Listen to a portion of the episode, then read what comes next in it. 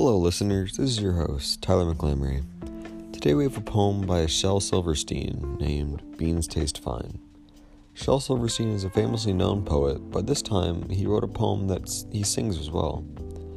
The poem is a tale of a rich man eating beans and another man wondering why someone so wealthy is eating beans, to which the rich man responds with, Beans taste just fine. I find this poem interesting because of the way it was written to be a song and a poem at the same time. I also like it because it's not as serious as other poems and you can really enjoy reading it. Anyways, without further ado, here is Beans Taste Fine by Shel Silverstein. Now, a friend of mine way back in Chicago, you know, he really finally made his pile. Well, he got himself a mansion, butler, and chef, and he was living in the latest style. But I ran into him, he was eating in a greasy spoon while parked in front with his big limousine I said, Buddy, you've got so much money. How come you're in here eating beans? He said, After you have been having steak for a long time, beans. Beans taste just fine. And after you've been drinking champagne and brandy, you're gonna settle for some wine.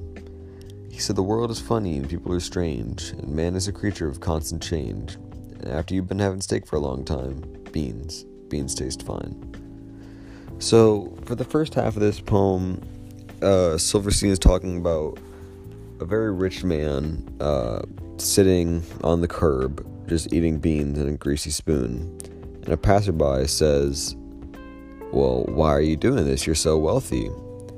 And you can look at this, um, you know, the steak and the champagne and brandy, that's all lavish uh, lifestyles, you know, luxury. And then he settles for wine. And he beans taste fine at the end. So he's saying that no matter how luxurious your lifestyle is, you know, you're going to settle for some averageness after a while. Um, also, uh, the line where he says, after you've been having steak for a long time, beans beans taste fine. And also the line, uh, and after you've been drinking champagne and brandy, you're going to settle for wine. You can relate that to Chris McCandless uh, because Chris McCandless was grown up in a very uh, privileged environment. He had a great family. He had a very wealthy house, um, and he tossed it all away for very very simple life. Anyway, back to the poem. Now you know I ran into another friend of mine in a rowdy old Clark Street bar. I said, "Friend, is it true what I heard about you? I heard you married a beautiful 18 year old shapely movie star. Yet you sit trying to make out with some barfly who's too old and ugly to be true. He said, Shelly, you're still a very young man, so sit down. I'll explain it to you. He said, After you've been having steak for a long time, beans. Beans taste fine. And after you've been drinking champagne and Chivas Regal, you're going to settle for Thunderbird wine. He said, The world is funny and people are strange, and man is a creature of constant change. Now, if you've been having steak for a long time, beans. Beans taste fine. Alright, for the second half of the poem, uh, Silverstein is talking about a f- old man in a bar talking to a barfly, an ugly old barfly, when he has an 18 year old movie star, a beautiful one. And his friend says, You know, why are you you, someone who's married to such a amazing person, still trying to get with a barfly.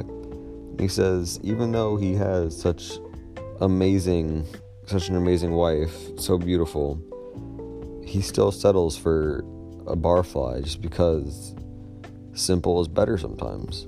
Um, and that's that's the reoccurring theme of this poem is that you know after a while lavishness, no matter how much you have, you're gonna settle for averageness. Um, another another uh, connection between Into the Wild with Chris McCandless is uh, the world is funny, people are strange, and man is a creature of constant change. Uh, Chris McCandless was constantly changing throughout the book, and one can definitely say that he was weird and strange. Um, I really liked reading this poem because its message is clear, but it's definitely an interesting put one. Uh, the way Silverstein uses steak and champagne to represent a luxurious and lavishly lifestyle, and the way he uses beans as a reference to a more simpler life is very unique, and that's definitely what he's known for. Uh, his unique and different poems, that's really what his appeal is. So he uses references, metaphors, and similes to get different points across without blatantly spitting them out in his poems. And you can definitely read most of Silverstein's poems in two ways. One's a more basic and flat out approach, where you take everything for face value. But you can also go deeper into his poems and really take something away from it, and that's more personalized. And that's what I believe that makes him such an amazing author. Thank you for staying with us, and make sure you stay thirsty for knowledge because you can always quench your thirst here. Thank you.